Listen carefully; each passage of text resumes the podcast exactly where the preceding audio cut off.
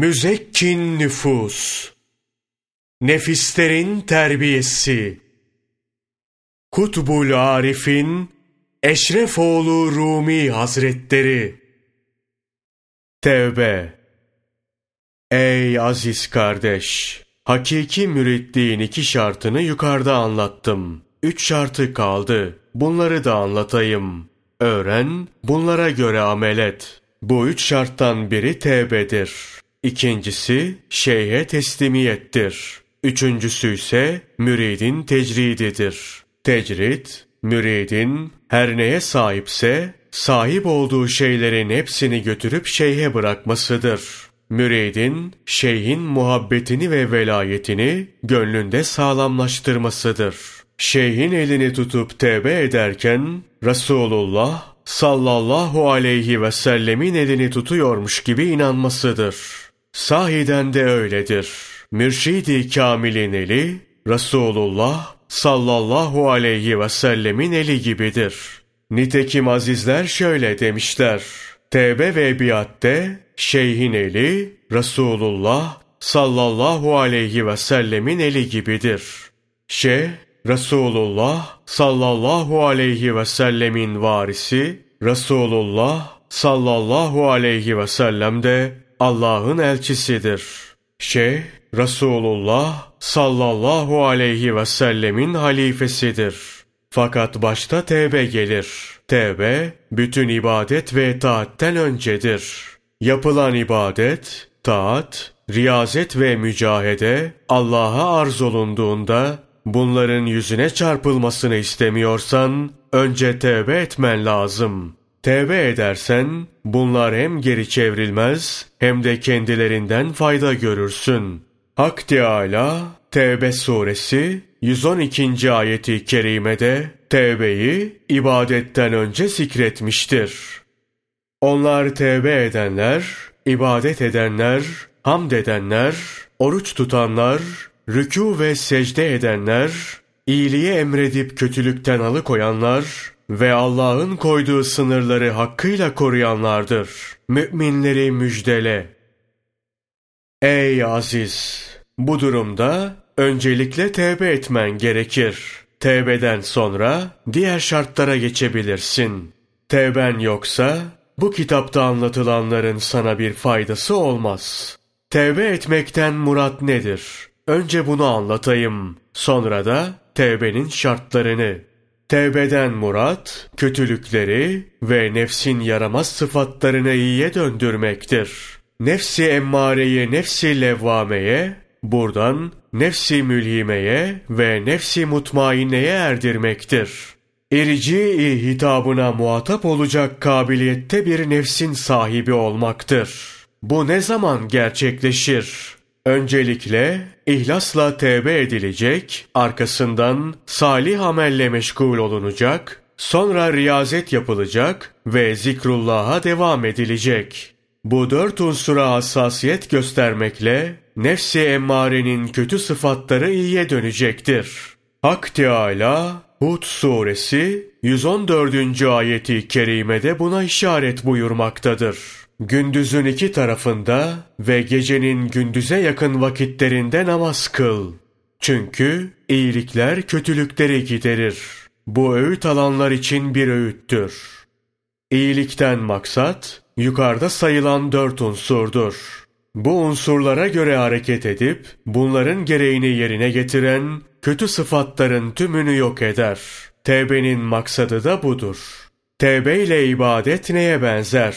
İbadetlerin hepsi sedefe benzetilirse, tevbe sedefin içindeki incidir. İçinde inci olmayan, odalar dolusu sedefe sahip olan zarardadır. Zira bu sedeflerin hiçbir kıymeti olmaz. Tevbesiz ibadet de böyledir.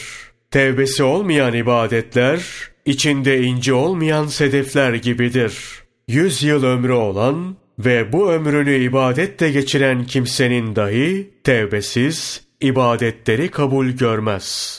Bu ibadetlerin Hak Teâlâ'nın yanında bir sineğin kanadı kadar kıymeti yoktur.'' Tevbesiz kişi bağışlanmaz, cennete giremez, veli olamaz, günahlarından kurtulamaz. Ey aziz! Tevbe etmek hususunda acele etmelisin. Bugün yarın deyip ertelemeyesin. Resulullah sallallahu aleyhi ve sellem şöyle buyurur. İleride tevbe edeceğim diyerek tevbeyi erteleyenler helak oldular. Allah ondan razı olsun. İbni Abbas da şöyle der. Fakat insan kıyameti yalanlamak ister. Hak Teâlâ Kıyamet Suresi 5. ayeti kerimede şöyle demek istiyor. İnsan günahı önceler, tevbeyi ise erteleyerek gerisine atar. Daha sonra tevbe ederim der. Allah korusun, tembelliği yüzünden kötü fiilleri içindeyken tevbesiz ölür. Resul-i Ekrem sallallahu aleyhi ve sellem de şöyle buyurur. Her günahından sonra tevbe eden, günde yetmiş defa günah işlese de, bu günahlar boynunda kalıcı değildir. Hak Teâlâ sana, tevbe et, günahlarını affedeceğim diyor. Sense uzak duruyorsun. Kur'an-ı Kerim'deki Şura suresi 25. ayeti kerimeyi duymadın mı? O kullarının tevbesini kabul eden, kötülükleri bağışlayan ve yaptıklarınızı bilendir. Evet, akıllı olan belki her nefeste tevbe eder. Ansızın ölüm gelir de tevbesiz ölürüm diye korkar. Resulullah sallallahu aleyhi ve sellem şöyle buyurur. Vakit çıkmadan önce namaz kılmakta acele ediniz. Ölüm gelmeden de tevbe etmekte acele ediniz. Evet, ölüm gelmeden tevbe etmekte acele lazımdır. Zira ölüm ansızın gelebilir. Geldiğinde dilin tutulabilir. Azizim, Resulullah Efendimiz sallallahu aleyhi ve sellem her gün yüz defa tevbe istiğfar ederdi. O sultan sallallahu aleyhi ve sellem günde bu kadar tevbe etmişse, bizim günde bin kez tevbe etmemiz az gelecektir. Tevbe konusunda bundan daha kıymetli ne söylenebilir? Hak Teâlâ, tevbe ile ilgili Nur suresi 31. ayeti kerimede şöyle buyuruyor. Ey müminler!